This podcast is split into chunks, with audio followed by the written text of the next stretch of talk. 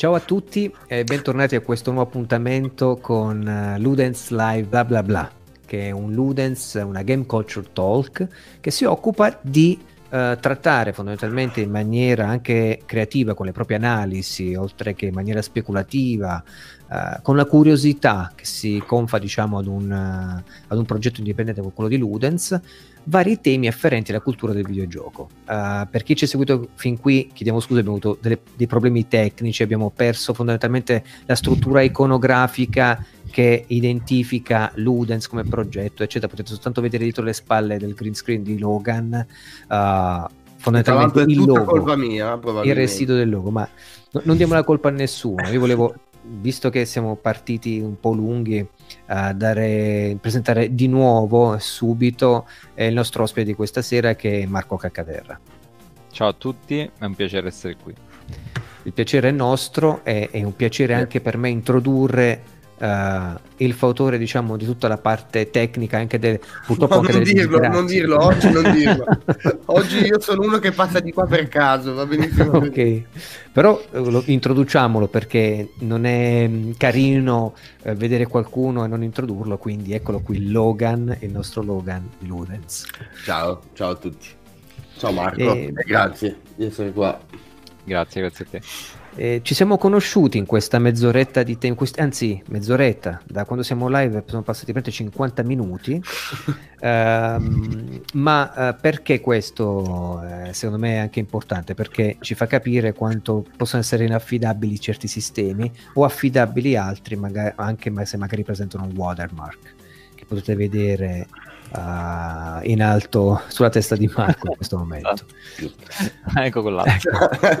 Giustamente, Ma, ciao, ciao Papera. Eh, questo non, non, ci ha fermato, diciamo, dal voler uh, proseguire con questa live. E io volevo chiedere qualcosa subito a Marco, cioè... Ciao, ciao Ferran. Ferran. ciao Ferran. Uh, volevo chiedere, Marco, um, prima di tutto, uh, noi ci conosciamo perché siamo eh, entrambi abbiamo militato un po' nel, nell'editoria videoludica, eh, partendo anche da quella carcia, cartacea, soprattutto da quella. Ma mh, mm, presentati un po', voglio che chi ci ascolta mh, mm, possa insomma conoscerti, sia come la tua carriera, perché l'interesse nel, nell'ambito diciamo della cultura videoludica, della critica anche videoludica e quant'altro, per sì. poi arrivare alla, allo sviluppo di videogiochi. Certo, allora, eh, intanto diciamo che io sono nato nel 1976, quindi ormai ho mh, 44 anni, soltanto per inquadrare anche dal punto di vista, come dire, storico, quello che è stato il mio excursus poi videoludico. Eh, sin da quando diciamo, è arrivato in casa soprattutto il Commodore 64, quando avevo 10 anni, eh, e da lì è nato diciamo, questo amore per i videogiochi che poi non è mai, non è mai passato. Diciamo.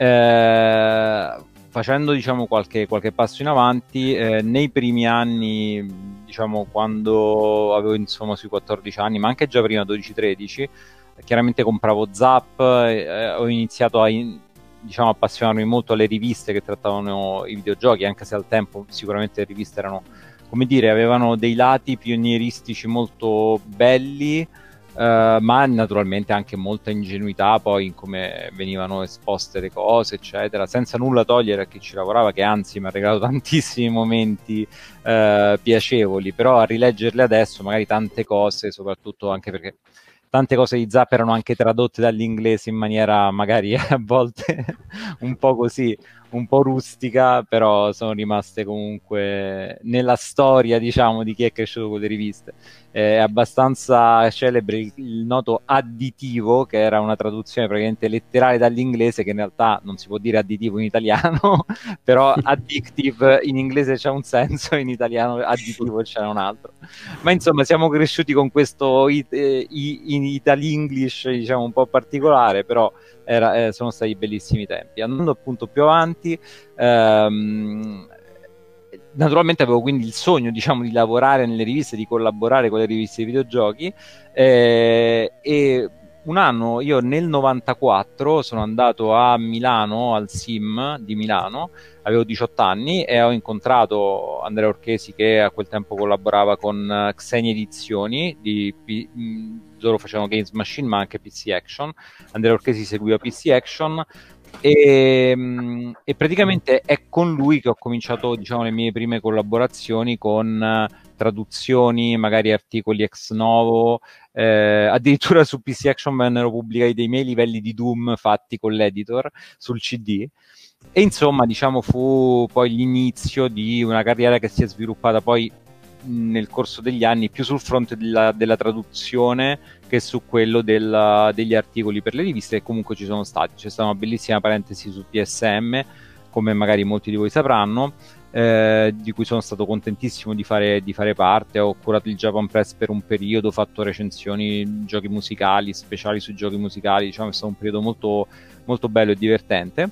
Eh, però poi a un certo punto al bivio professionale fra... Um, riviste di video, siccome io comunque sia abito a Roma, eh, il fatto di non stare a Milano, mh, mm, secondo me, mh, mm, come dire, non mi ha fatto percepire, capito, il mondo delle redazioni nella maniera forse migliore, perché da collaboratore esterno comunque c'era una sorta di distacco sempre con la redazione e alla fine ho scelto comunque le traduzioni perché mi ci trovo probabilmente meglio come come modus operandi stando io da Roma, ecco, mettiamola così. Sai, sto pensando che quando faccio le live e molte volte mi trovo a tradurre in real time in uh, qualcosa che sto streamando per Ludens, uh, oh, temo diciamo la, la, tua partecipazione perché so che i false friends, le mie eh, diciamo improvvisazioni a volo su quello che sto traducendo incontrerebbero secondo me no. delle martellate da parte no. No, guarda, guarda, in realtà assolutamente no, intanto perché quando si streama live è tutto un altro paio di, di maniche perché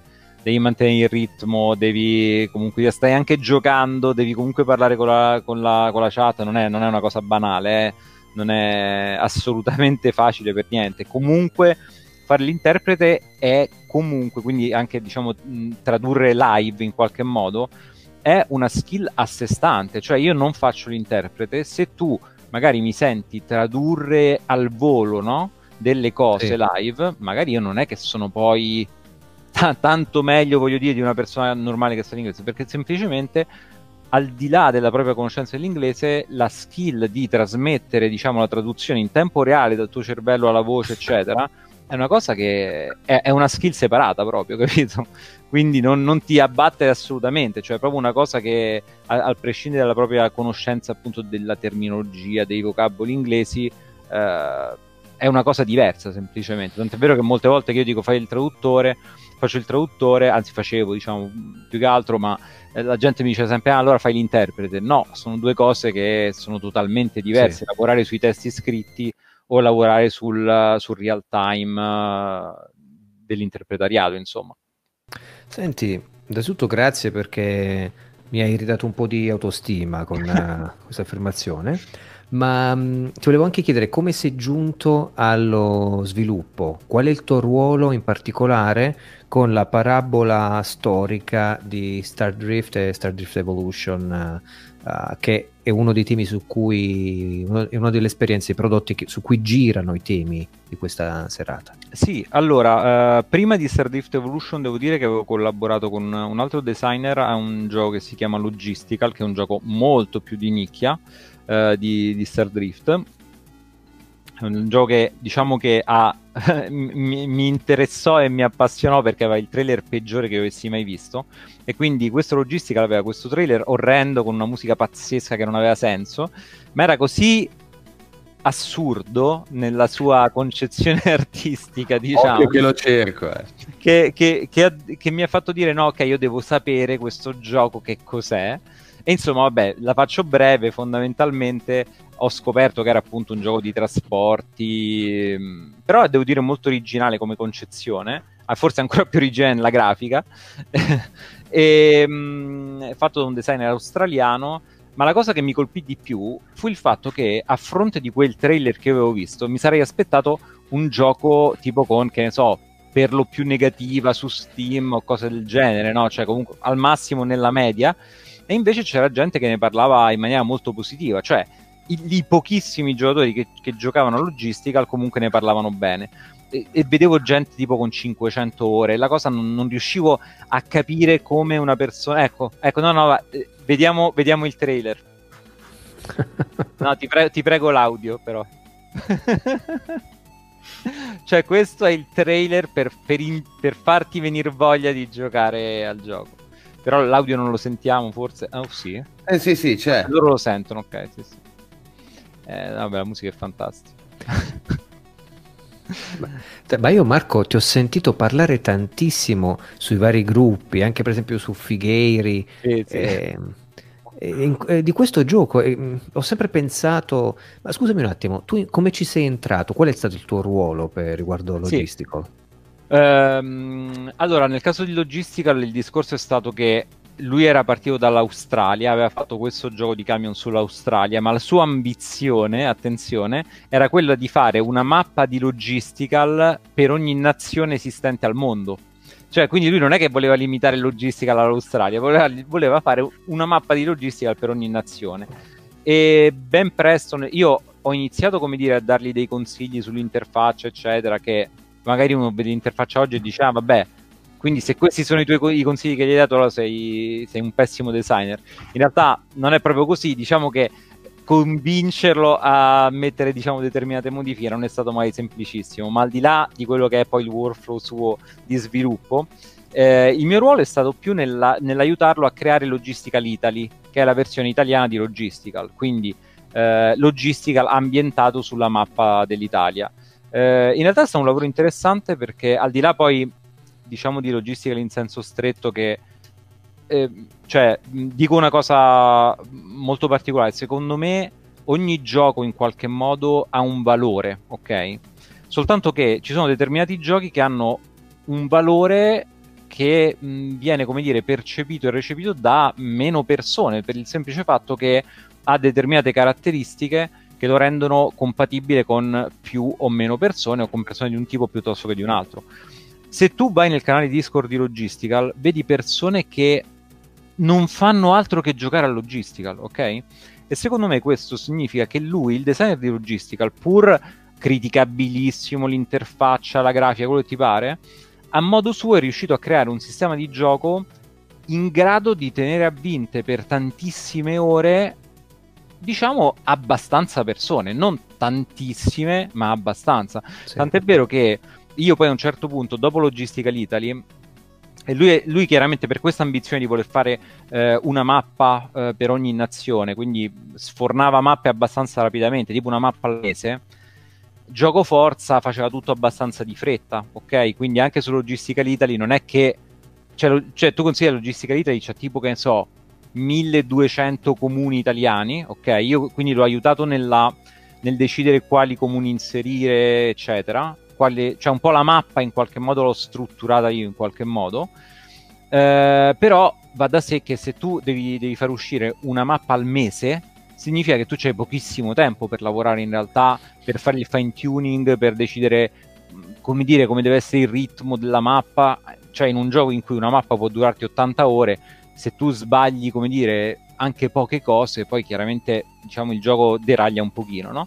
Scusami, Però, diciamo, di cosa che... ti sei occupato esattamente per quanto riguarda lo sviluppo? Oltre a fornire diciamo, queste indicazioni, eh, qual è stato il tuo contributo che poi ti delinea col profilo diciamo anche di non so cosa game designer allora nel, uh, caso, nel caso di logistica level che designer possiamo, che possiamo parlare diciamo di metà cioè ci sono degli apporti miei a logistical che riguardano il game design del gioco in generale cioè le idee che magari che ne so gli aerei nella mappa della Russia è comunque basato su un'idea che gli ho dato io, le strade come vengono rappresentate adesso è comunque diverso da come erano rappresentate prima.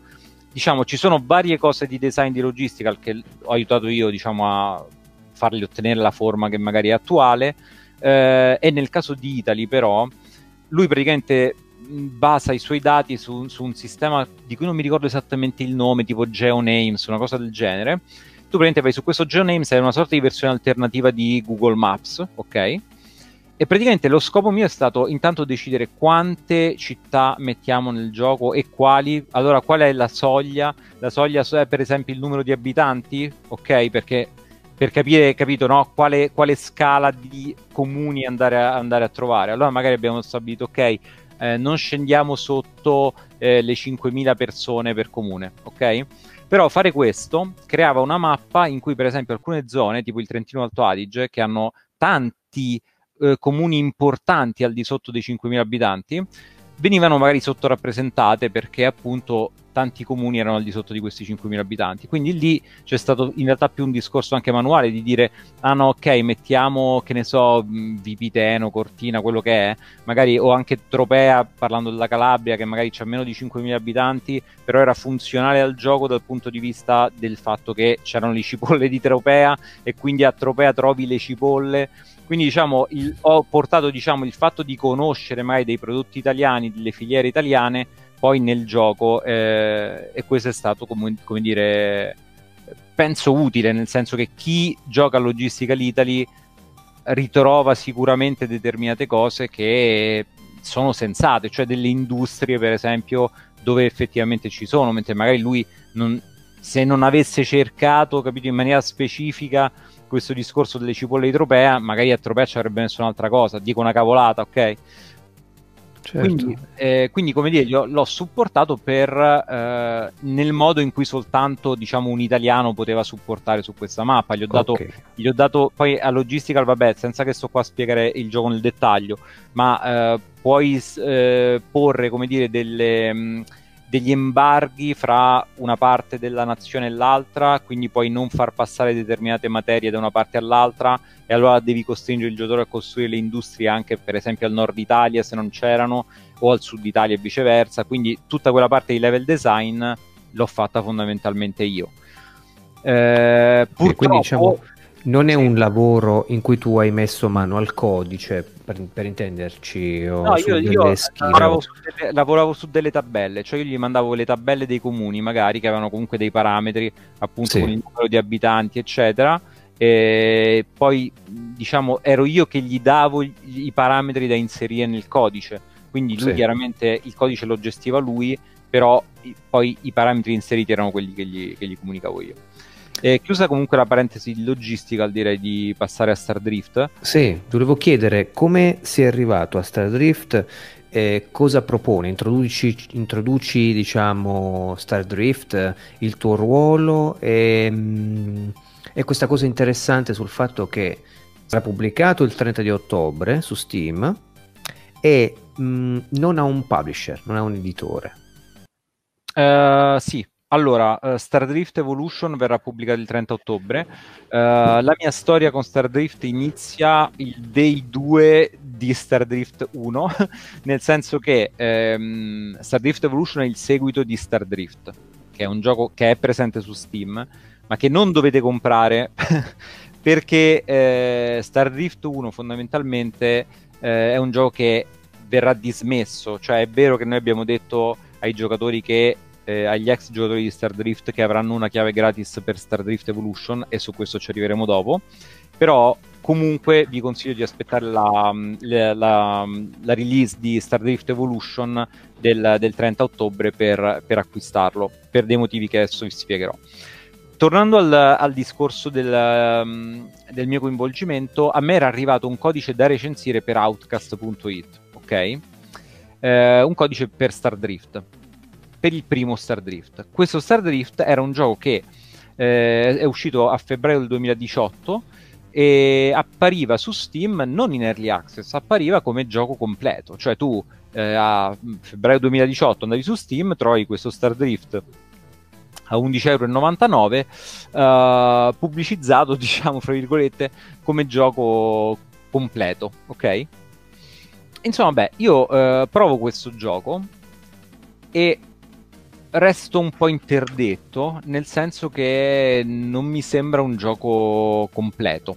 Ok? Nel senso, Stardrift 1 era una sorta di embrione di quello che secondo me doveva essere un videogioco di macchine fatto in quel modo lì, ok? E infatti, dal, però, però nel contempo, provandolo, trovo un sistema, diciamo, di guida dall'alto, eh, esclusivamente dall'alto ancora al tempo, che eh, mi sembrava stimolante, cioè comunque vedevo del potenziale in Star Drift, ok? Sì. Eh, il programmatore ha fatto forse una sola, una delle poche cose giuste che lui ha fatto con il primo lancio è stato mettere un link al canale Discord del, del gioco, ok? E, ed è lì che io sono andato per cercarlo, per cercare di per dirgli guarda, io devo fare la recensione di questo gioco, però secondo me bisogna fare determinate cose per portarlo a un livello, eh, diciamo, discreto, ok? di completamento. C'erano tante cose a livello di design che non funzionavano secondo me. Eh, e sono stato abbastanza chiaro nell'esporgliele, diciamo. Nel senso è interessante, che... scusa una cosa Marco, ti interrompo, è interessante il fatto che come sono, come sono cambiati i rapporti uh, diciamo fra mh, prodotto, fra sviluppatore, uh, diciamo prodotto in early access, fra il recensore, cose che prima non erano assolutamente pensabili. Immaginati quando leggevamo le riviste noi uh, non avremmo mai potuto leggere, che ne so, di, di qualcuno che magari un recensore che scriveva prima di fare questa recensione ho provato in anteprima il videogioco mh, mm, non mi sono piaciute alcune cose però ho voluto contattare lo sviluppatore perché magari potevo aiutarlo a migliorare ed ecco finalmente che il prodotto è come lo, lo trovate oggi sugli scaffali e come finalmente posso recensirlo. Non so. È una cosa mm, quasi, quasi, assurda pensare una cosa simile. C'era sì, una sì, netta sì. distinzione tra produzione del videogioco e aspetto di analisi critica Invece qui stiamo davvero su, diciamo su compartecipazione, cioè veramente un, una famiglia che si rimpalla gli interessi. Scusa, Scusa volevo, dicevi, volevo quindi... dire una cosa a, a Free 8 bit, ma non è strano, adesso ti devo dire questa cosa molto importante Free 8 bit riguardo Star Drift. Il fatto che tu non conosca uh, Star Drift è un nostro vanto in realtà, perché la nostra strategia di marketing col primo Star Drift è fatta fare in modo che nessuno ne sapesse nulla. Quindi se tu non ne sai nulla vuol dire che siamo riusciti nel nostro intento. A parte gli scherzi, naturalmente il nostro obiettivo a quel punto qual è stato? Quello di cercare di far raggiungere al gioco un livello eh, che fosse piacevole, cioè che noi consideravamo comunque sia eh, buono per la pubblicazione, e di non pubblicizzare il gioco prima che lo fosse. Ora, Qual è il problema? Il problema è che noi pensavamo di fare questa cosa in tre mesi e invece ci abbiamo messo due anni. Scusami, la storia di ID Software, no? Fondamentalmente avevano annunciato Doom senza aver scritto nulla ancora, nessuna riga di codice, dicendo che avrebbe spaccato tutto, che sarebbe stato rivoluzionario, la gente non avrebbe più lavorato perché ovviamente sarebbe esatto. rimasta a giocare negli uffici e non avevano nulla. Quindi avete mirato a quel tipo di modello promozionale. sì, sicuramente sì. No, a parte gli scherzi, eh, la verità è che naturalmente né io né lui, cioè io proprio zero, ma lui, anche lui non ha potuto lavorare al gioco uh, full time in, questi, in questo lasso di tempo e quindi naturalmente nel momento in cui tu hai due persone che nel caso mio hanno famiglia, altro lavoro, nel caso suo magari lui non ha figli, però comunque sia...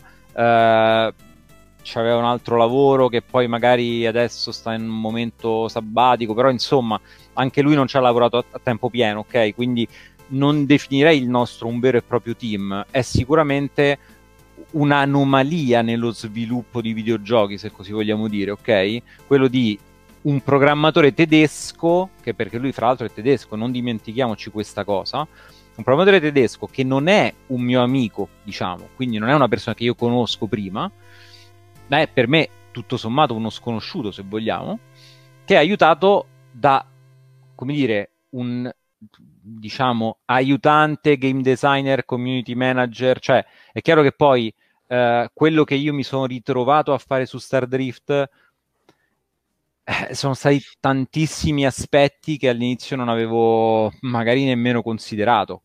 Eh, però alla fine, sai, è uno di quei casi in cui sei dentro al progetto e a un certo punto ti rendi conto che non ne puoi più uscire, nel senso che... Cioè, eh, è, no, stata perché... è, stata una recensione molto lunga questa, Marco. È, è, stata una recensione che non è più stata una recensione, nel senso che alla fine il gioco lo recensirà qualcun altro e io mi sono occupato di renderlo un gioco auspicabilmente migliore.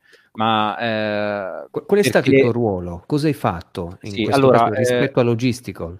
Sì, Uh, l'approccio, come hai sentito, è stato da un certo punto di vista simile, cioè vado dal designer e gli dico delle cose, perché questo è quello che effettivamente è successo. Uh, con la differenza che però naturalmente mentre il, il, designer di logistica a un certo punto è voluto andare un po' per la sua strada, um, che era un po' diversa da quello che gli avrei consigliato io, perché gli avrei consigliato di investire, diciamo, nella, nel, nel, rifare l'interfaccia nel caso di logistica. Quando mi sono accorto che lui non aveva tanta voglia di fare quella cosa lì, poi ci siamo, diciamo, separati. Nel caso di Stardrift è stato un po' diverso, perché il gioco aveva comunque più potenziale, cioè era un gioco che eh, capivo anche che al, che al, programmatore serviva più, um, come dire, più aiuto forse, che la sua visione era meno definita, ecco, e quindi potevo avere anche un po' più di voce in capitolo in come indirizzare il gioco verso qualcosa che pensavo potesse avere un senso nel, um, nell'ordine generale delle cose perché allo eh, stesso tempo scusa anche come genere di gioco ha sì, un sì. po' più appeal per la esatto, mafia sicuramente rispetto no no ma al di là, cioè, non, non, è che io mi sono stato a fare il, il, conto machiavellico del fatto che se lui mi avesse mai dato dei soldi ne avrei fatti di più con Stardrift che con logistica. Non è, non è no, stato no. il concetto però diciamo che... solo che a livello di soddisfazione personale sì, sicuramente. sì, probabil- sì esatto è più, è più quello il discorso. Eh, in realtà eh, il, il, mio interesse è stato davvero in primis un interesse da giocatore perché a me piace tantissimo il genere dei giochi di guida dall'alto, eh, quindi Micro Machine, uh, Skid Marks, cioè tutti i capolavori del genere del passato, eh, Micro Machine appunto, e, ed è un genere che in tempi recenti, anche se ne sono usciti tanti, diciamo, mh, che ne so, Toybox uh, Turbos mi pare, ma anche l'ultimo Micro Machine, in realtà c'era sempre qualcosa che non andava in questi giochi per me, cioè sempre qualcosa che mi faceva dire sì, vabbè, però comunque manca quel qualcosa alla Micro Machine V3 che mi faceva stare incollato, eh, mancava quel quid che mi faceva dire ok, siamo al punto in cui appunto eravamo con i capolavori del genere. Ok? Ti faccio Ora, una domanda, Marco. In Star Drift Evolution, dov'è la tua firma? Dov'è il desangre che tu dici questa è una mia feature che fa parte della mia visione? Allora, eh, per rispondere a questa domanda dove, dovremmo capire com'era Star Drift prima, nel senso che eh, a volte bisogna operare per riduzione prima di aggiungere cose, ok? E il paradosso è che Stardrift 1 era pieno di cose inutili, era pieno di sistemi di upgrade pseudo-randomici eh, che cioè addirittura sbloccavi i colori delle macchine in maniera casuale, quindi poteva venirti tipo una macchina pseudo violacea e poi vincevi un bonus che cam- te ne cambiava il colore ma in maniera del tutto casuale. Quindi immagina due o tre sistemi di questo tipo qua, no? Sì. La prima cosa che ho fatto è stato dire no, eh, pensiamo alle basi, cioè a quello che rende il gioco divertente, che è fondamentalmente il modello di guida. Poi anche lui aveva fatto tutto un, un sistema, diciamo, di mappa che in realtà era su più isole e si perdeva un sacco di tempo per passare da, da un'isola all'altra. Anche quello preso e, e buttato, ma non perché non potesse avere dei lati positivi, ma semplicemente perché andava ad appesantire un prodotto in cui la, la sua cifra principale doveva essere quella dell'immediatezza. Però sì. Un'immediatezza che, visto che il sistema di guida in realtà non l'ho ancora detto, ma lo dico adesso, non è un sistema di guida alla micro machine, è un sistema di guida basato comunque sulla fisica, eh, non banale, diciamo, ok? Sì. Però a maggior ragione il, era necessario che il gioco fosse comunque eh, immediato da giocare, cioè tu dovevi trovarti a tuo agio nell'iniziare a giocare. Tutto il lavoro sull'interfaccia è un lavoro che ha richiesto tantissimo tempo, eh, la visibilità delle piste eh, o l'aggiunta della terza persona. Il gioco dall'inizio era soltanto top down. A un certo punto io gli ho detto: Guarda, secondo me il gioco ha delle caratteristiche e anche il fatto che è in grafica 3D che secondo me rendono auspicabile l'utilizzo di una telecamera tre, eh, in terza persona, ok? E la telecamera in terza persona, eh, diciamo, l'ho aggiunta io come idea perché gli ho detto guarda secondo me un, uno dei modi che, che, abbiamo per migliorare la visibilità di chi anche è abituato a giocare magari giochi in terza persona è proprio quella di cercare di aggiungerla. Nel senso che, e, e adesso infatti, questo fatto di avere sia una visuale top down, ehm, sia una visuale in terza persona, entrambe in qualche modo funzionanti al 100%, cioè tu vedi il gioco top down così, ti sembra uh, un gioco appunto alla Micro Machine Super Sprint uh, fatto e finito. Uh, se non sbaglio, proprio in questo filmato, dopo passo in, in, terza persona. Ed, Stiamo ed visionando cosa... un filmato che tu hai registrato, quindi sì, del, del, multiplayer, sì, sì, del multiplayer, sì, sì. Eh, e praticamente eh, nel, nel, multiplayer, eh, lo dico a, diciamo, a uso di chi ci sta guardando, um, utilizziamo un sistema che è una sorta di mix fra Trackmania e un gioco di corse normale, ovvero dal gioco di corse normale prendiamo il fatto che tutti corrono contemporaneamente, da Trackmania prendiamo il fatto che si gareggia contro, diciamo, dei ghost degli avversari.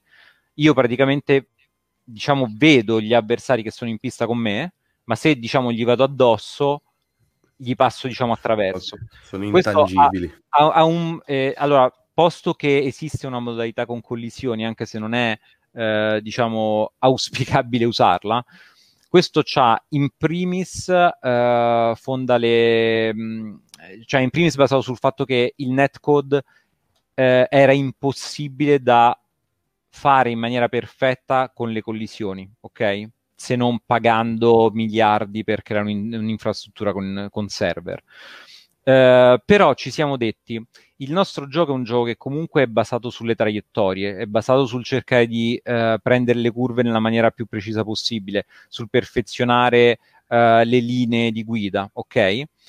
E nell'ottica del nostro sistema di gioco, questo modo di multi- modalità di multiplayer era in realtà probabilmente quella ottimale lo stesso, nel senso che non è un gioco nel quale il fatto che ci si può scontrare aggiunga niente al gameplay, anzi secondo noi andava a toglierlo, perché nel momento in cui è un gioco che è basato sul cercare di migliorare i propri tempi, il, il proprio stile di guida, eh, le collisioni andavano ad aggiungere un fattore di caos, soprattutto in alcune altre piste che sono più strette, che mh, diciamo in qualche modo risultava fuori luogo rispetto al, al, al sì. design iniziale.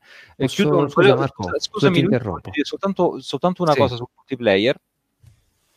Uh, l'interazione fra giocatori è comunque garantita da, forse si è visto in un paio di casi, dal fatto che con lo stick destro analogico si possono attivare delle emoji da mandare agli altri giocatori. Quindi tu praticamente eh, attivi, che ne so, la, l'emoji del, dell'omino arrabbiato perché stai dietro e gli altri comunque la vedono. Quindi c'è comunque una sorta di eh, comunicazione eh, non verbale tramite emoji con gli altri giocatori anche mentre stai giocando in real time. Sì.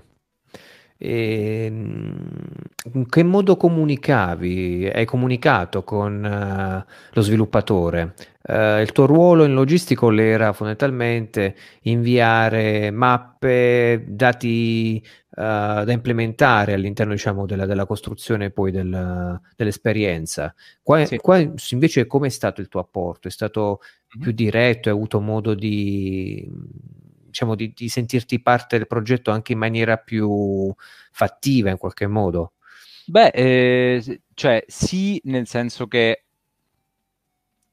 da, da, quando è iniziato il progetto di Stardrift ho fatto tantissime cose che di solito vengono delegate a 3-4 persone diverse in un team di sviluppo, ok? Quindi diciamo in, in, un team di sviluppo generalmente il community manager è una persona che fa soltanto il community manager, ok? Mentre invece nel caso di Stardrift io faccio sicuramente il community manager, nel senso che tutto il canale Discord l'ho gestito io, tutte le persone le ho gestite io, le live le organizzo io, i testing, eh, radunare il testing delle persone sul gioco, creare documenti di eh, bug reporting, controllare che i bug siano stati fissati, cioè sono tutti aspetti che game tester è una figura professionale, Uh, community manager è un'altra figura professionale uh, e via discorrendo, no? Quindi il fatto che una persona non metta mano, diciamo, al codice perché nella fattispecie non, non era necessario, nel senso lui aveva il codice per conto suo, io nel corso del tempo magari ho avuto dei, dei tool o dei modi per dargli delle mie idee, per esempio, io gli ho dato tante idee su tanti percorsi, va bene? Non c'era bisogno che io scaricassi Blender, andassi a Blender per dargli dei consigli sui percorsi, semplicemente aprivo Photoshop, gli dicevo guarda, secondo me qua questa curva è meglio allungarla così, gliela disegnavo proprio. E poi a un certo punto lui diceva sì, hai ragione, e la implementava poi lui magari in 3D. Sempre, eh, scusa, sempre a proposito, lo stile grafico invece è frutto suo o di una collaborazione? Allora, lo stile grafico fondamentalmente, eh, allora lui era partito da asset di Unity fondamentalmente, cioè okay. è andato sullo store di Unity e aveva preso degli, degli asset. Eh, naturalmente il gioco prima aveva un aspetto peggiore per il semplice fatto che ci aveva perso meno tempo.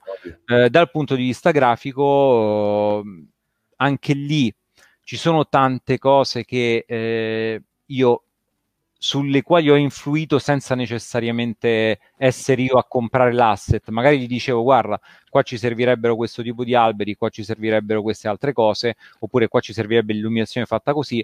E poi per fortuna a un certo punto lui ha implementato dei, chiamiamoli dev command, uh, per darmi la possibilità di avere degli slider per l'illuminazione, per esempio, ah. e quindi per quello che riguarda l'illuminazione ho potuto, diciamo, mandargli, cioè avere proprio gli slider in cui io eh, me li spostavo la posizione del sole, l'intensità della luce eh, e, e, quello è un lavoro sul quale ancora stiamo diciamo, lavorando, nel senso che adesso i, i percorsi hanno eh, un, buon, un aspetto abbastanza buono, ci, ce ne sono alcuni magari migliorabili dal punto di vista dell'illuminazione, perché mh, faccio un altro esempio che può far capire quanto anche l'aspetto grafico possa influenzare il gameplay.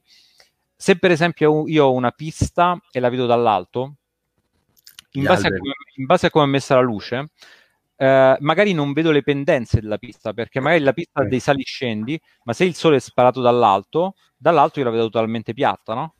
E questo è un problema, nel senso è un problema per chi gioca in top down. Poi sì, per carità, puoi giocare in terza persona, però io che sono, diciamo, frequente un po' eh, rompipalle da questo punto di vista, per me il gioco deve essere comunque in teoria giocabile eh, diciamo al suo meglio da ogni punto di vista. Certo. Questo è un po' difficile mai a, da farlo capire a magari chi è un programmatore in senso stretto, ok? Che è anche il motivo per cui poi nei team di sviluppo difficilmente magari si è in due, no?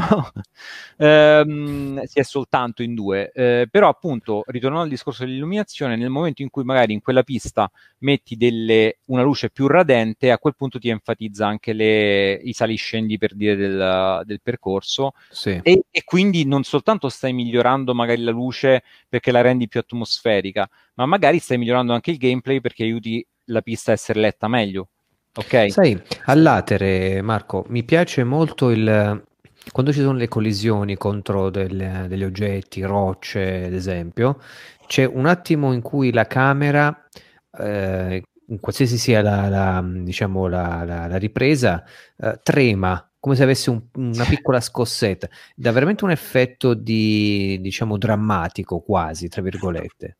Sì, all'inizio e... era fin troppo enfatizzato. La situazione di adesso è, è più o meno giusta, secondo me. cioè, cioè, restituisce magari l'effetto che dici tu, però non in maniera troppo esagerata. Ma il, il discorso che, che, volevo dire è che, a parte che abbiamo 60, 60 percorsi, eh, che sono un botto, cioè voi considerate che il gioco uscirà a 7,99 e avrà eh, 7,99 e avrà 60 percorsi multiplayer online contemporaneo fino a 20 giocatori ehm, e 35 macchine, se non sbaglio, 30 o 30, cioè sono 35, ma penso che le terremo tutte, eh, quindi le, le, possibilità sono infinite. Tra l'altro una cosa che, eh, è, è, no, è questo soltanto per dirti, immagina a livello di testing quanto può essere lungo testare 60 piste, 35 vetture, è chiaro che molto probabilmente non avremmo testato tutte le piste su, con ogni vettura, ok?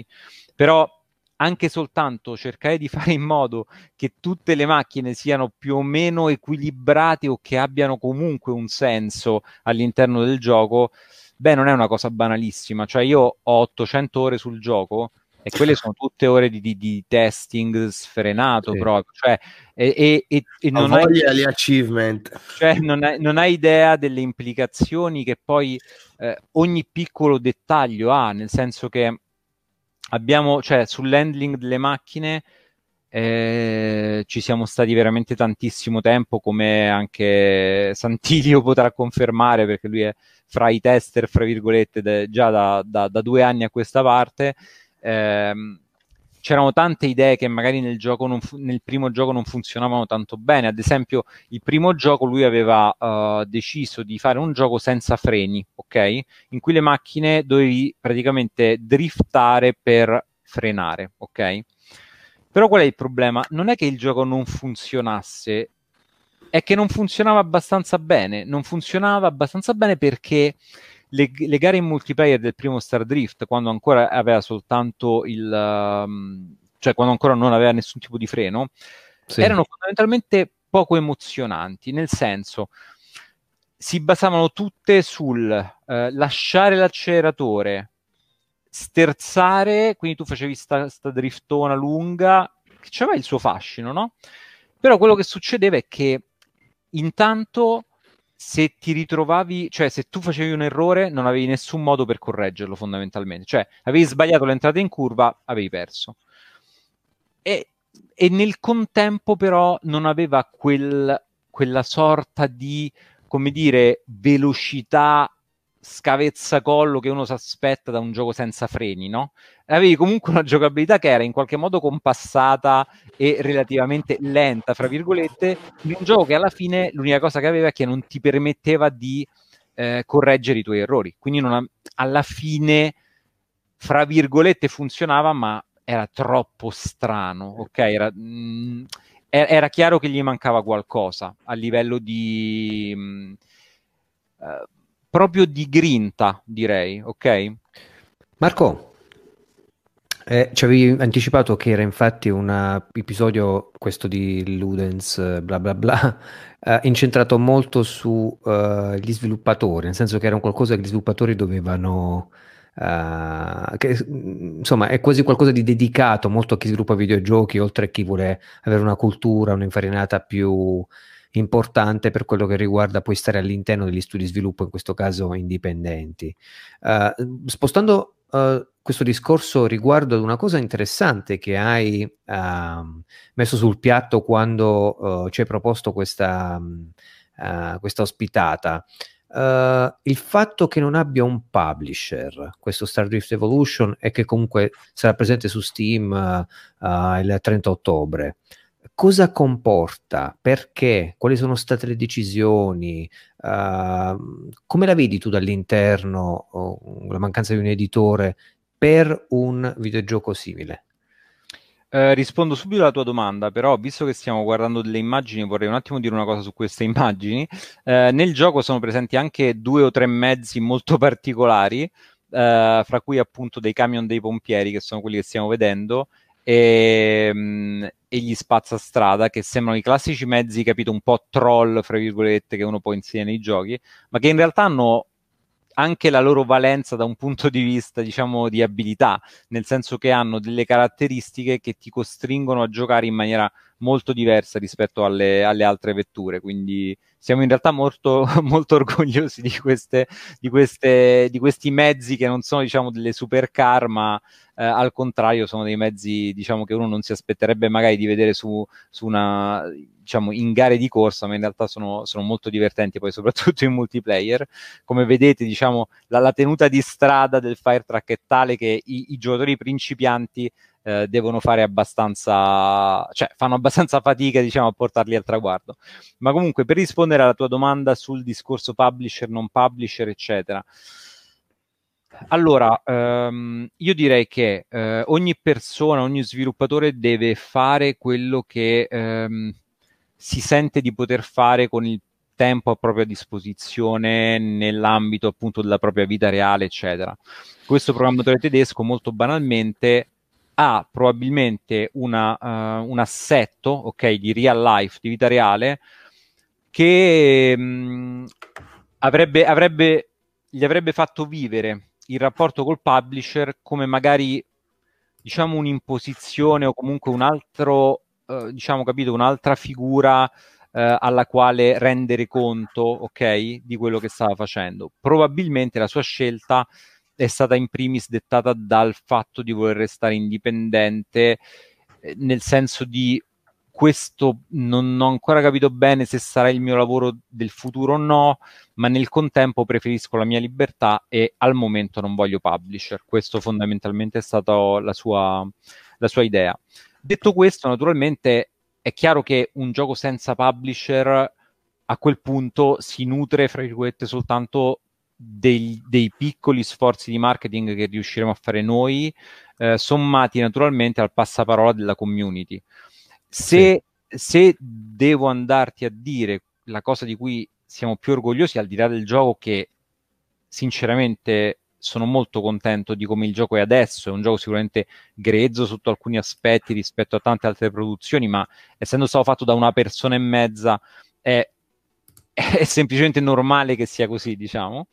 Ma sì. eh, la cosa più importante forse che abbiamo è questo, come ti dicevo prima, effettivamente ho nella stragrande maggioranza diciamo, del, del tempo fatto io, è stato il rapporto con la community, cioè il fare in modo che la gente si affezionasse al nostro gioco facendo vedere che che ascoltavamo quello che la community diceva, che eravamo sempre presenti in qualche modo, che ero sempre pronto a organizzare partite in multiplayer, mi andavo a chiamare la gente una per una, cioè un rapporto estremamente personale con ogni singolo giocatore che ha contribuito al beta testing magari di Star Drift Evolution, quindi tutti i vecchi giocatori di Star Drift non ti dico che li conosco uno per uno, però poco sì. ci manca, cioè io comunque sia un 200 nomi, 300 nomi li riconosco anche soltanto leggendo il nick.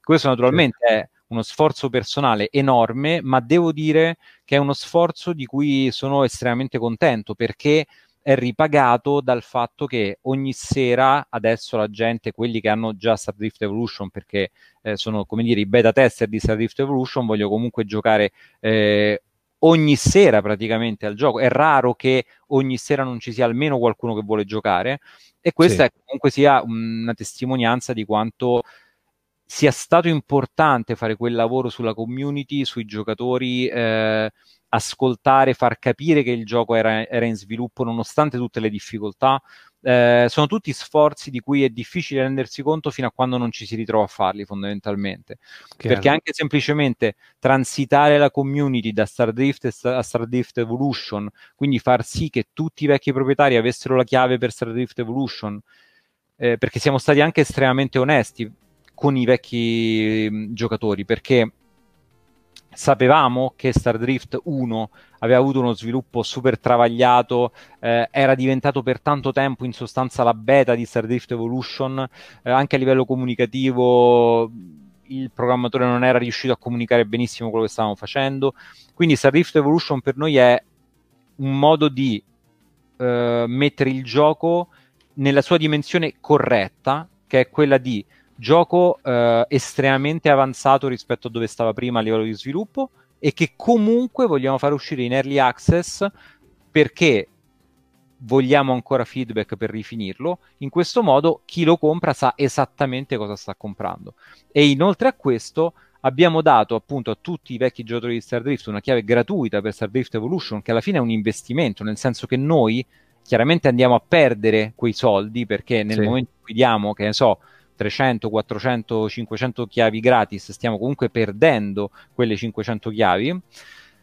Però nel contempo riteniamo che sia un investimento che ha senso fare per come sono andate le cose, cioè siamo, vogliamo così tanto che i giocatori si sentano in qualche modo coccolati o comunque ehm, riconosciuti nel, nel loro, uh, diciamo, nel loro aver comprato un gioco che effettivamente era un po' problematico, ovvero Star Drift 1, ma riconosciamo comunque a loro il fatto di averci comunque mh, creduto, comunque eh, acquistato il precedente gioco, dandoglielo gratis e arrivando in questo modo ad avere anche una base di giocatori eh, per Star Drift Evolution iniziale, che è comunque una cosa molto importante. Quindi... Sai Marco, mi sono trovato ultimamente a fare un'analisi di alcuni videogiochi di uno sviluppatore eh, Nakana mm, IO che eh, dopo che fondamentalmente mh, mm, ho trovato, eh, mi sono reso conto che potevo scaricare uno degli ultimi giochi che aveva pubblicato eh, gratuitamente per tre giorni per chi possedeva altri giochi del Rooster di questo stesso publisher e mi sono reso conto che la filosofia del, del publisher, andando sempre su Reddit e poi conoscendolo anche eh, Michael, questo ragazzo giovane che fa il publisher, ehm, che è, è, talmente importante l'esperienza che lui sente il bisogno di dover condividere attraverso, gli studi di sviluppo che mh, pubblica, uh, da voler dare la possibilità, diciamo, non solo ringraziare chi ha già abbracciato quel tipo di visione e filosofia perché sono giochi particolari quelli pubblicati dal, dal publisher, ma anche di poter promuovere in questo modo il, il gioco stesso. Uh, tra l'altro, chiave gratuita su, su, Switch, quindi stiamo parlando anche di una piattaforma proprietaria che ha un, tutto un altro sistema di revenue e un altro sistema diciamo, di riconoscimenti per quanto riguarda diciamo, le percentuali appunto riconosciute agli sviluppatori.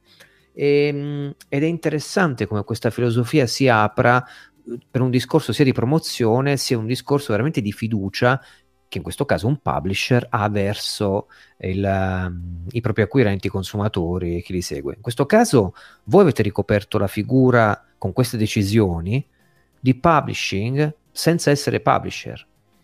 Uh, di fatto sì, se non hai il publisher, il publisher sei tu, c'è poco da fare, cioè nel bene o nel male, tutto quello che fa un publisher devi farlo tu potendo fare, cioè come puoi a quel punto naturalmente, non, eh, ognuno lo fa al meglio possibile, io mi, eh, diciamo, mi ingegno, mi sono scaricato Vegas Pro l'altro ieri per fare il terzo trailer di Star Drift, quindi diciamo che ce la mettiamo tutta, ecco diciamo. Però siamo anche molto contenti. Un altro aspetto che eh, a livello in, più generale relativo a, um, alla produzione di giochi indipendenti che volevo fare, che ti avevo accennato anche via mail, è quello relativo al cercare di far capire a, ai, ai, videogiocatori quanto è importante ehm, magari riflettere a cosa stanno giocando e al perché lo stanno facendo. Faccio un esempio che ehm, secondo me è emblematico, mh, mm, non, non, è una critica al gioco in sé, però comunque è emblematico per un tipo di narrativa che si sviluppa eh, attorno a certi temi, che è il caso di Genshin Impact, ma potrei citare tantissimi altri giochi uh, di tipo gacha o freemium per mobile. Um, io stesso ho giocato un po' per lavoro, un po' per uh, capire alcuni giochi di questo tipo, eh, ovvero giochi con microtransazioni, inizialmente gratis, eccetera. E la cosa che veramente ci tengo a portare avanti è il fatto che nel momento in cui eh, state giocando a dei giochi in cui il design è comunque inquinato da considerazioni eh, relative a come storcere più soldi possibili da una persona mentre sta giocando, secondo me quello è tempo che state togliendo a giochi il cui modello economico è invece eticamente più corretto. E io me ne rendo conto che eh, diciamo il, il, dilemma etico in tantissime parti della nostra vita sotto il capitalismo è un po' complesso. Però diciamo che a volte sento, diciamo, soprattutto a livello di critica videoludica, parlare di fenomeni free to play o freemium non con la dovuta eh, non col dovuto approfondimento per i risvolti, diciamo, sociali ed etici. Se io magari da mio figlio o da un ragazzino mi aspetto che non ragioni alle conseguenze di quello che significa giocare a un gioco freemium o comunque sia passarci sopra 50 ore eh, piuttosto che dedicare il proprio tempo a giochi che affrontano il, il, diciamo, la fruizione in maniera più etica del videogioco, ecco, dalla critica sinceramente mi aspetterei un atteggiamento un po' diverso rispetto al seguire semplicemente, fra virgolette, la moda del momento senza magari sottolinearne gli aspetti più critici. Ok? Ecco, cosa ti aspetteresti? Secondo te cosa definirebbe una critica eh, etica in tal senso? Quali elementi dovrebbe contraddistinguerla? Allora, è chiaro che qui subentra semplicemente molto una visione personale, se vogliamo, della faccenda, però mi piacerebbe insomma che si parlasse del fatto che i giochi freemium sono gratis, fra virgolette, ma sono basati su sistemi che trasformano il tempo dell'utente in una sorta di fidelizzazione forzata che a un certo punto o spinge l'utente a doverci passare 80, 90, 1000 ore sopra per fare la stessa cosa che magari può fare spendendo 5 euro. Allora che cosa fai? Passi sul gioco 90 ore, altre 90 ore o spendi 5 euro? E poi passi sul gioco altre 2000 ore o spendi 99 euro? Ok? Perché poi sono questi i meccanismi, no?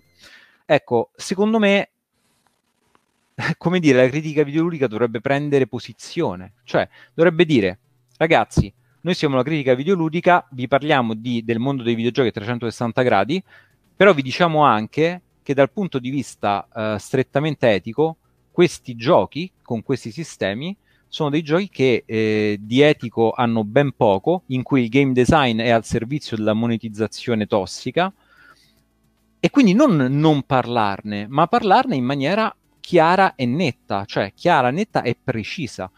Perché i giochi nel 2020 non sono più grafica, sonora e longevità come potevano essere quelli del Commodore 64, in cui non c'era tutto questo, eh, tutta questa complessità a livello di mercato e di sistemi di monetizzazione, ok?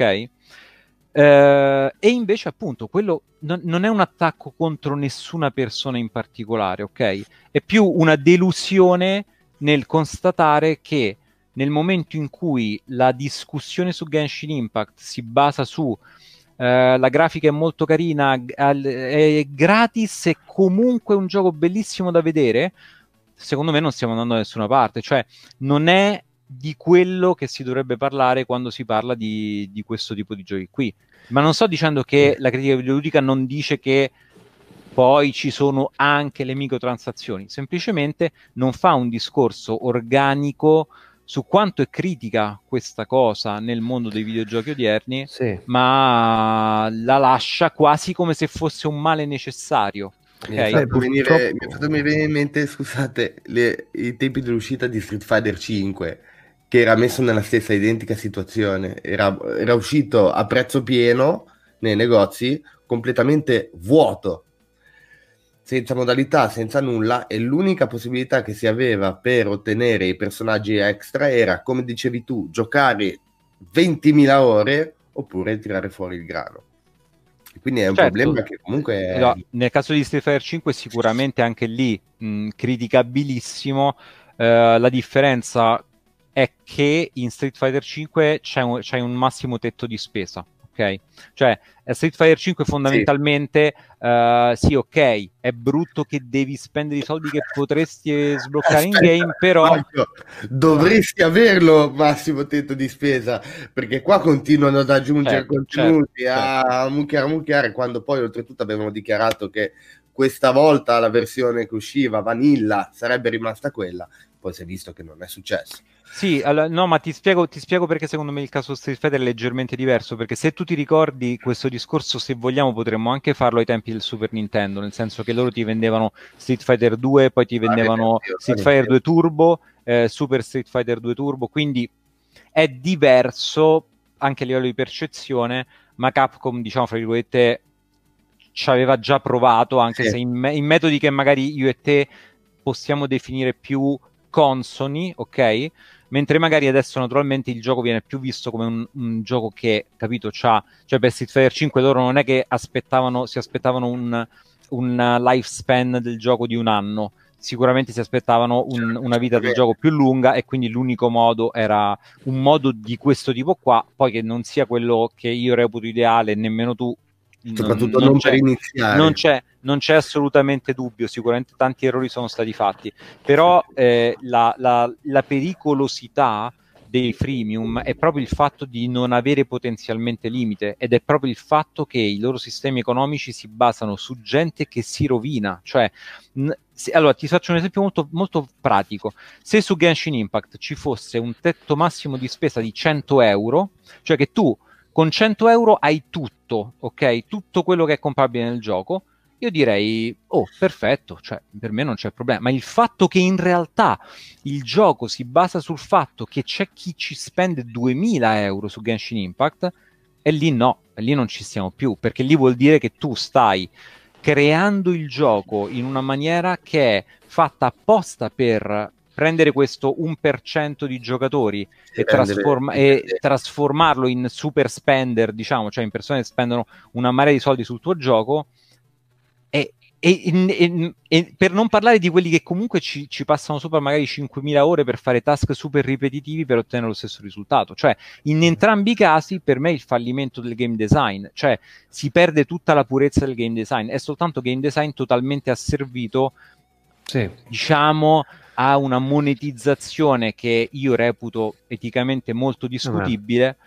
Eh, questo è, è diciamo, interessante, è interessante che lo dica tu che eh, sia all'interno diciamo, dello sviluppo e soprattutto sai cosa significa in costi umani ehm, influire sul gameplay, sul game design, una passione che tu hai visto crescere anche eh, sugli errori degli altri e poi cercando di rindirizzarla su, sul buon senso, sulla logica e, tutto, e quant'altro. E vedere poi come il game design possa venire stravolto da delle scelte di modelli eh, di monetizzazione che eh, in volente o nolente vanno a creare secondo me vanno a togliere dignità e creano disrispetto nei confronti di quello che deve essere invece il consumo etico del videogioco. Tra l'altro, tu parlavi prima di critica videoludica, io una semi risposta me la sono data nel tempo, in questo caso parlo più come critico uh, di videogiochi che come designer, perché non, non lo sono un designer. Uh, io credo che noi ci basiamo moltissimo su uh, una critica specializzata che, come ripeto sempre, è socializzata, cioè nel senso che la componente autoriale uh, non è presente soprattutto ehm, si muove su, su, delle, de, su degli spazi di azione molto restrittivi, molto limitati, perché sono quelli dei grandi portali che comunque hanno una linea editoriale precisa che non permette, secondo me, un attacco diretto come in questo caso stai presentando tu giustamente, che la vita all'interno dell'industria, anche se nel suo piccolo, dello sviluppo. E me ne rendo conto quando, uh, ad esempio, escono delle notizie contrastanti, perché magari c'è chi prova a scrivere articoli o a portare a ragionare i tanti lettori, magari di un sito specializzato. Uh, sto pensando a, uh, al sito Game Romancer che insomma ci seguiamo a vicenda qui, qui su Ludens e che hanno pubblicato un articolo sul fatto che Microsoft abbia licenziato una persona in Brasile, della divisione Brasile Microsoft che lavorava per lei perché questa donna eh, riceveva troppe, diciamo, Uh, avance o comunque comportamenti scorretti da parte dei giocatori perché è abbastanza avvenente magari questa ragazza. E eh, ovviamente in Brasile che hanno il tasso forse di criminalità è più alto e quindi c'era un serio pericolo di una minaccia per questa persona rappresentata di Microsoft, Microsoft ha tenuto a, a tenerla lontana. E c'è stato Game Romancer, ho letto che si è scagliato su un aspetto di Microsoft, perché dice, de, de, scusate, dei siti specializzati, perché non considerando adesso Microsoft su quello che agisce su, sui piani strategici di investimento di immagine e di marketing, ma un sito come può essere, che ne so, Spazio Games, eh, Every Eye, GN, eccetera, che eh, va a riportare una notizia simile e poi subito dopo va a fare la pubblicità comunque guardate che la console di Microsoft Xbox esce a novembre il giorno X. Questo aspetto contraddittorio che lega l'aspetto commerciale sul piazzamento dei prodotti, sull'attirare l'attenzione, a quello di denunciare, eh, nel senso di dire questi comportamenti da parte di Microsoft sono discutibili, e potrebbe essere assimilabile a una questione simile, cioè parlare di freemium, por- parlare diciamo di microtransazioni, però poi fare la recensione di uh, Genshin Impact che si basa sugli aspetti positivi dal punto di vista tecnico, dal punto di vista della presentazione, addirittura paragonarlo a Breath of the Wild, a Zelda per intenderci, che è un modello completamente diverso di sì, certo. sul mercato, allora non interessa. Cioè la critica, la percezione critica dei videogiochi che abbiamo noi si basa però su questi aspetti qui che sono quelli più diffusi. Siamo noi che stiamo parlando nel nostro piccolo adesso delle criticità di questo tipo di atteggiamento, ma eh, è molto difficile che lo vedremo diffuso eh, in una maniera che possa sensibilizzare gli altri critici a parlare di, in questi modi, in questi termini. Uh, purtroppo Marco eh, mi piacerebbe tanto e ti parlo veramente da pari come ex critico di videogiochi specializzato perché anch'io sono stato su, su PSM per sei anni uh, non ci si può permettere una tale libertà se si è su quei livelli e purtroppo quei livelli sono anche quelli più ascoltati e diffusi uh, sì, sì, sì, certo, per carità. Mm, io sono, sono, d'accordo con te, nel senso che sicuramente ci sono tante contraddizioni ecco, nel, nel settore. Eh, però cosa dovrebbe fare la stampa? Eh, dovrebbe fare quello che appunto forse un tempo faceva, nel senso che quando ai tempi dei... Mh, mm, eh, cioè, come dire, eh, nel momento in cui i giochi mobile non avevano raggiunto ancora le console, se vogliamo, cioè Genshin Impact, se ci pensi, è uno dei primi giochi freemium per console, ok? Di sicuro sarà pure forse uno dei più carini graficamente, se così vogliamo dirla, ma nel frattempo nel resto del mondo, prima di Genshin Impact, c'erano milioni di giocatori che giocavano a giochi mobile, comunque realizzati dal punto di vista tecnico in maniera estremamente valida, ok? La cosa sì. che mi fa un po' ridere è che giochi da 20 milioni di giocatori, 30 milioni di giocatori, che a me non piacciono perché sono freemium per il discorso che ho fatto prima, ma comunque venivano del tutto ignorati dai siti specializzati. Genshin Impact esce su console, stessa cosa identica e parte la cosa virale sulle riviste specializzate. Allora semplicemente non state facendo il vostro lavoro prima, perché non è che quelli mobile sono giochi di serie B rispetto a giochi per, per console, soprattutto quando sono praticamente identici, no? E quindi, insomma, come dire, le cose da dire sarebbero tante.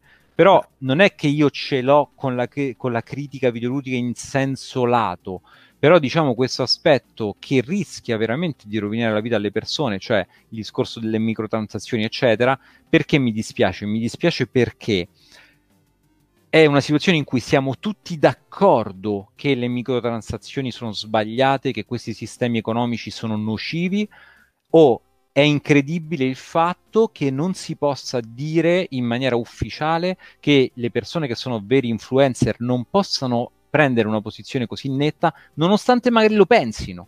Ed è questo il brutto, no? E il brutto è che quindi, eh, so, è so. quindi nel momento in cui, eh, diciamo, eh, uno non, non può, non, in realtà non sta sentendo quella persona dire la verità. Allora, uno, allora la domanda è: ma perché io sto seguendo quella persona? Se quella persona mi sta comunque dicendo delle cose che sono filtrate fino a questo punto. Oppure c'è magari tanta altra gente che si autoconvince del fatto che le microtransazioni non siano poi questo male incredibile e allora arriva a crederci veramente che tutto sommato non sono un grande problema. Ma io chiedo, chi sano di mente a tavolino potrebbe mai dire che i sistemi con microtransazioni di questo tipo non sono nocivi? E questa è la mia domanda, capito?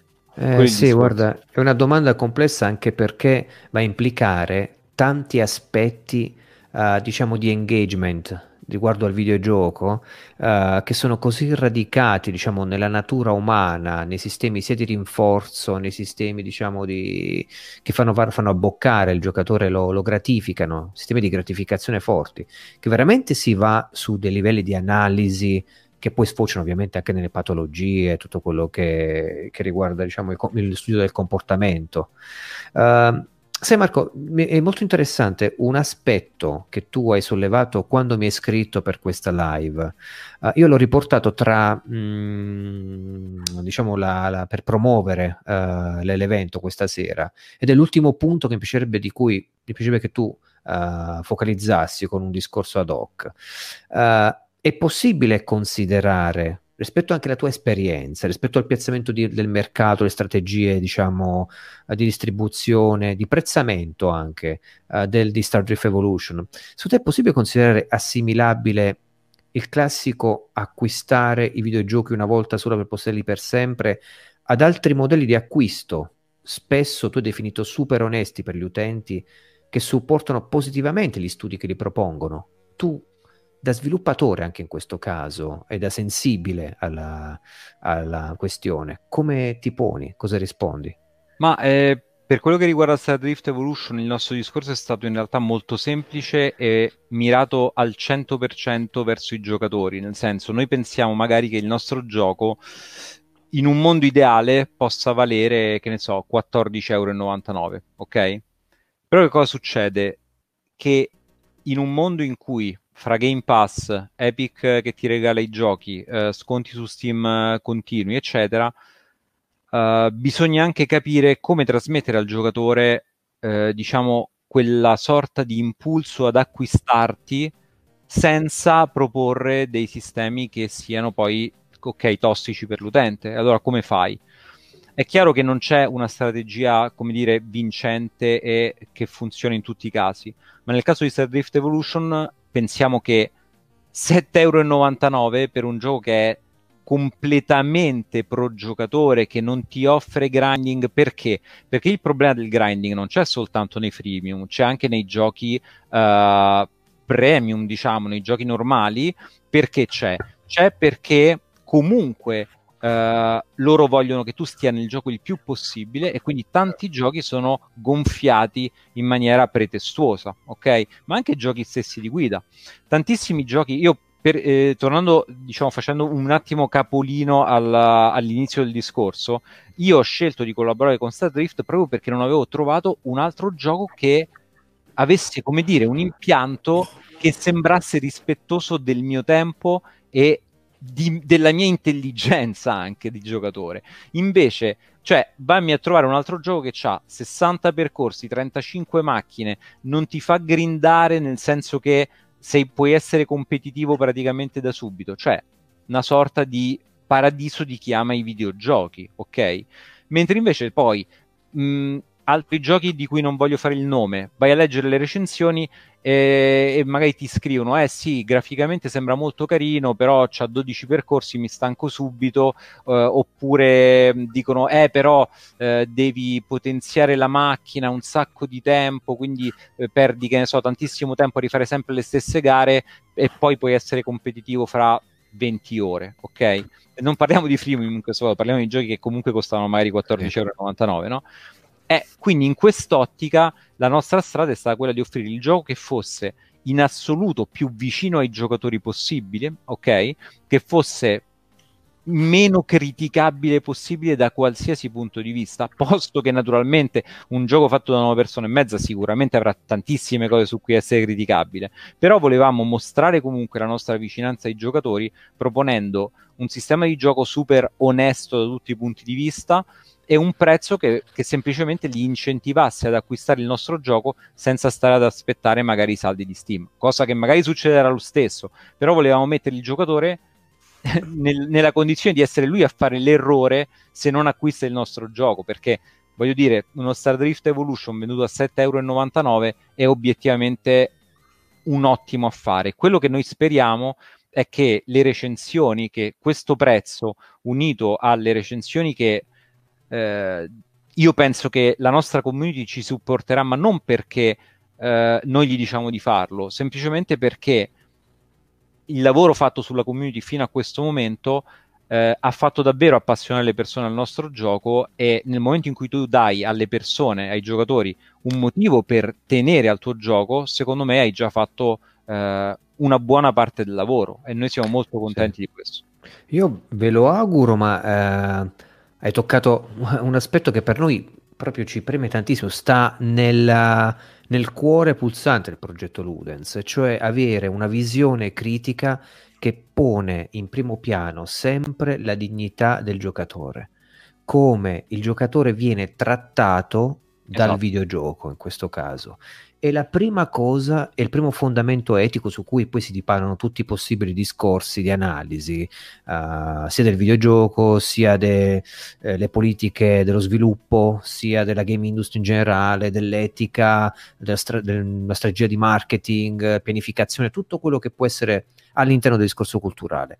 La dignità del videogiocatore è qualcosa che in primis si guadagna quando il giocatore eh, impara la fiducia, eh, cosa significa dare fiducia a un progetto, cosa significa conoscerlo eh, in maniera da non solo investire i propri soldi, ma eh, da in qualche modo eh, incoraggiare e premiare con un aspetto che è di riconoscenza. Acquistare con riconoscenza, secondo me, è uno dei grandi obiettivi che c'è nella transazione umana, la prima cosa. Sì, sì, sì, sì. Eh, la seconda cosa, secondo me, è poi imparare eh, come giocatori a, a, conoscersi per difendersi quando la, la, la, propria dignità viene attaccata da certe pratiche. E una certo. delle cose importanti, secondo me, è lavorare sulla propria passione. Noi crediamo su Ludens che criticare la propria passione, uh, arrivare a volte anche ad odiare certi aspetti che compongono la nostra passione, sia salutare perché ti porta a, a, criticare in maniera buona, salutare appunto. Non è vero che perché tu critici, critichi qualcosa che ami non l'ami più.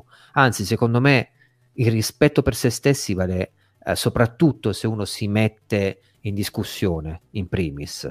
Eh, e questo è fondamentale anche quando stai criticando la tua passione. Se, se tutto è bello, se tutto è volemoso e bene, tutto è amore, questo ciò rende ciechi anche rispetto ai propri gusti. Eh, sì. Star Evolution ha una veramente una da questo vedendolo così è, è, facendo illuminare un po' le mie capacità intuitive eh, dopo anni di recensioni, ha una pill molto forte, ha qualcosa di mh, mm, eh, davvero che, che, prende, ma soprattutto che si vede la generosità con cui viene proposto e tutto, quello che ci hai detto tu sui percorsi, su uh, il lavoro sulla community, ma anche su anche banalmente la comunicazione con la, la, l'analogico destro per mandare le emoticon, no? Uh, sono tutti aspetti che uh, vanno a integrare, secondo me, una, un cuore che ha il gioco in sé e che lo rende più ampio uh, di come potremmo mai presentarlo adesso in un'ora sì, certo. di Volevo, volevo, soltanto dire una cosa riguardo al, all'essere vicini ai giocatori. Noi abbiamo capito che avevamo creato qualcosa di bello anche per, per le persone quando alcuni dei, dei, vecchi giocatori di Star Drift hanno proprio rifiutato la chiave Steam che io gli avrei dato gratis dicendo no no noi voglio, io voglio supportarvi e voglio comprare il nuovo gioco perché eh, sono contentissimo di come avete seguito, ci avete seguito su Discord, avete organizzato le partite, ci avete sempre in qualche modo coccolato, seguito da giocatori e quindi comunque abbiamo avuto anche giocatori che hanno voluto supportarci al di là della eventuale chiave gratis su Steam eh, proprio in maniera attiva e, e, concreta. Quindi quando succedono cose di questo tipo, allora capisci che ti sei mosso magari eh, con un occhio di riguardo magari in più rispetto a, ad altre situazioni che magari possono emergere nel mondo dei, dei videogiochi. Sì. Quindi siamo stati comunque eh, molto contenti di questi atti di, come dire, riconoscenza proprio che è stata chiaramente reciproca eh, fra, fra noi e i giocatori. È stata una cosa molto bella. E, e in quanto, la... come dire, persona che ha curato in primis, diciamo, tutto il rapporto con i giocatori di Star Drift, la sento come, come, un successo anche appunto per tornare al discorso cosa hai fatto tu, la sento veramente come un successo molto personale, questo sì.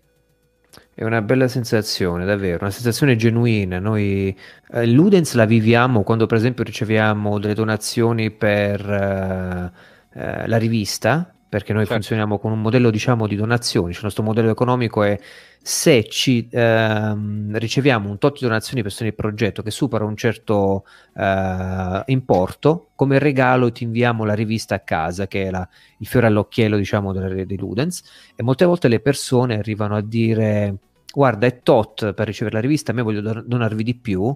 Certo. Uh, e non, non, è per le spedizioni, non è per niente, è proprio perché sento questo. È un raggiungimento, un raggiungimento secondo me, di riconoscenza che uh, va oltre il valore, diciamo, della considerazione di prodotto. Quando stiamo parlando, in questo caso parliamo di prodotto, di, di, di qualcosa che ha una sua identità sul mercato mercantile. E, um, io, io vi auguro personalmente eh, di portare avanti questo discorso uh, con Star Drift Evolution o quello che poi diciamo sarà sui, anche su questi progetti, i tuoi progetti futuri, con questo spirito, perché questo secondo me è lo spirito uh, che si bisognerebbe abbracciare per avere sia una produzione etica sia un consumo etico e soprattutto per avere anche secondo me dei bei videogiochi che siano fatti veramente ideati e pensati col cuore e che vedono una luce brillare che poi le community e chi supporta questi progetti fa splendere ancora di più, diciamo, con il loro supporto. Sì, sì, e... dai, ce lo, ce lo, auguriamo, siamo comunque contenti. Poi volevo dire in chat, forse non l'abbiamo ancora detto, se andate sulla pagina Steam di Star Drift Evolution potete comunque scaricare la demo, che c'è una demo gratuita eh, anche piuttosto generosa se vogliamo, quindi siamo totalmente trasparenti, quello che vedete nella demo è praticamente esattamente quello che comprate, quindi se il gioco non vi convince nessun problema, però se lo provate come alcuni ci passate dall'una alle tre di notte, eh, magari poi vi piacerà abbastanza da, da meritare l'acquisto. Sai Marco, quando ti ho conosciuto questo fuori, diciamo, dalle righe di quello che abbiamo detto, ho sempre pensato che mh, mm, mi sono sempre trovato bene comunque a scambiare con te per eh, una visione, anche se non detta, che ho sentito molto comune, anche per l'attenzione che tu riservi alle cose che fai, a, all'onestà con cui ti poni sulle cose.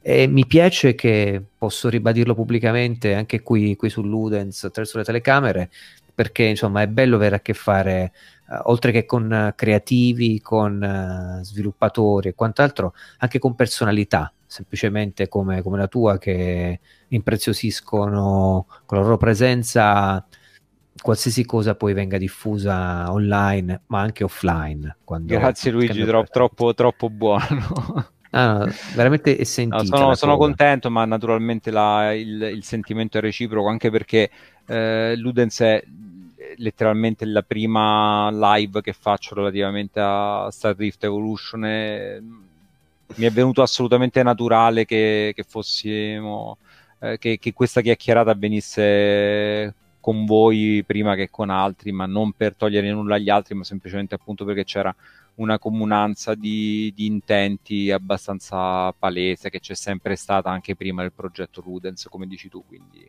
eh, ricambio eh, in tutto quello che, che, hai detto. Grazie mille, grazie mille Marco. Eh, Logan, non so, vogliamo salutare i nostri eh, diciamo commentatori? Io non ho seguito tantissimo i commenti, ma tu magari meglio la situazione sotto gli occhi. Sì, qualcuno in chat è rimasto, fortunatamente ci hanno ripescato, hanno fatto anche presto, vabbè, quindi salutiamo Ferran, salutiamo Free 8 bit che è rimasto scioccato dalle tue belle parole, Lu. Cioè, dalle nostre parole, insomma, è stato un discorso... E non vede loro ovviamente Morale. di provare Star Drift, e poi c'è anche Gianluca che che anche se ci ascolta sta comunque giocando sempre al gioco quindi Grande, ecco, se non volete finire come lui, non scaricatelo. no, vabbè, eh, abbiamo avuto già anche altre persone che poi magari recensiranno il gioco, dirci che effettivamente ha una componente abbastanza magnetica proprio per questo fatto che una partita tira un po' l'altra, non ci sono grossi tempi morti, questa è sicuramente una cosa vincente che abbiamo, che abbiamo diciamo, siamo riusciti a eh, integrare nel gioco in questa versione Star Drift Evolution. grande, questo vedendo uh, dar, cosa scrive eh, Gianluca Santiglio, dovevo battere qualche altro tempo di design. Ho capito, quindi mi aspetta una lunghissima nottata a cercare aia. di battere i tempi di Santiglio, va bene. Eh, Freebie Free 8 Bit scrive: Io è la prima volta che vi seguo e mi sono sentito meravigliato uh, del mondo videoludico al di fuori I grandi editori stampa. stampa. Eh sì, sì, eh, capisco. È un bel senso di meraviglia quando succede uscire fuori dai grandi editori, dalla stampa specializzata e ritrovarsi eh, questi liberi pensieri sc- di scambio. E, ehm, niente, okay. io volevo ringraziare soprattutto prima di chiudere di nuovo Marco per la sua presenza e per il suo tempo, uh, augurandogli davvero il meglio, il buon tutto per uh, diciamo la, la, la, tutta la sua attività in qualche grazie, modo, sia professionale, grazie, privata, grazie, pubblica. E volevo ringraziare i nostri patrons per il, il loro supporto mensile che ci permette diciamo di abbattere alcuni costi di mantenimento del progetto Ludens, fra licenze, fra spese fisse, fra piccole cose che riusciamo a mettere a posto grazie al loro supporto, davvero, davvero un grande uh, contributo, una grande cosa, cosa per noi, quindi grazie mille. E Gian, vuoi, vuoi dire qualcosa? Tu non so, vuoi Beh, io ringrazio, sì, come hai detto te, tutti quelli che ci hanno seguito, ringrazio i patron e tutto quanto, ma ringrazio Marco soprattutto che non vedevo, voglia, non vedevo l'ora di ascoltare, me la sono proprio grazie. goduto stasera, quindi... Grazie, grazie Logan. Grazie davvero. E ti aspettiamo di nuovo, eh, quando vuoi. Va bene, porte. volentieri. Adesso passato poi il momento Star Drift, se magari ci facciamo poi qualche altra live chiacchierata su altri temi, volentierissimo. Ottimo. Grande. Ottimo. Va bene. Ciao a tutti. Ciao Ragazzi, a tutti allora. A prestissimo. Ciao, buonanotte. Ciao.